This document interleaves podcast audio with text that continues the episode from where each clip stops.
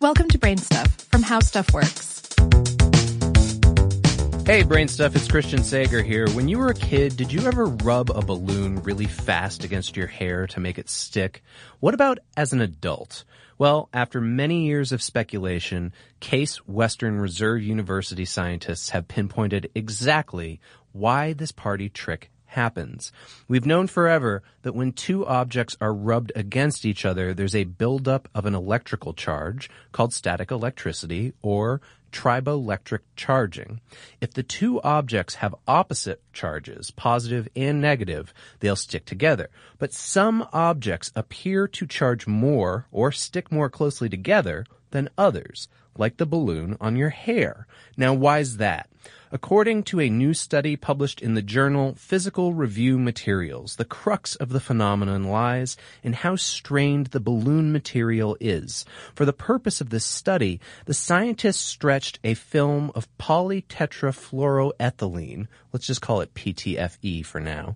That's one of the brand names for Teflon. They took that and they rubbed it against a film of unstrained, unstretched PTFE.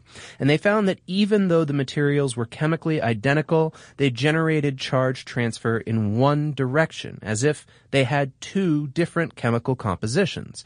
The stretched or strained sheet carried the positive charge, while the unstrained sheet carried a negative charge. The more strained the material was, the more likely it was to experience systematic charge transfer. This is because the microstructure of the material was altered when strained, leading to tiny holes and cracks.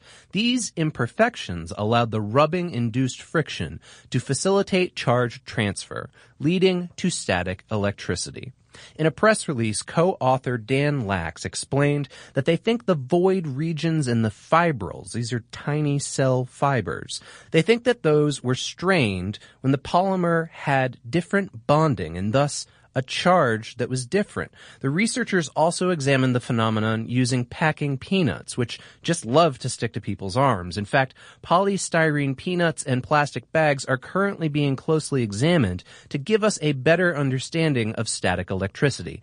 Ideally, scientists will nail it down so precisely that they will be able to control it, helping to prevent triboelectric explosions, such as explosions of coal dust in mines, and develop more effective products. For example, pesticides that will stick better to plants or paints that will stick better to cars. It may not seem that dangerous, but in fact, static electricity can ignite fuel vapors at the gas pump, causing fire. To avoid such a catastrophe, try not to get back in the car after you start the fueling process because sliding across the seat generates static electricity. If you must re-enter your vehicle, be sure to ground yourself first when you get back out by touching the metal part of your car door.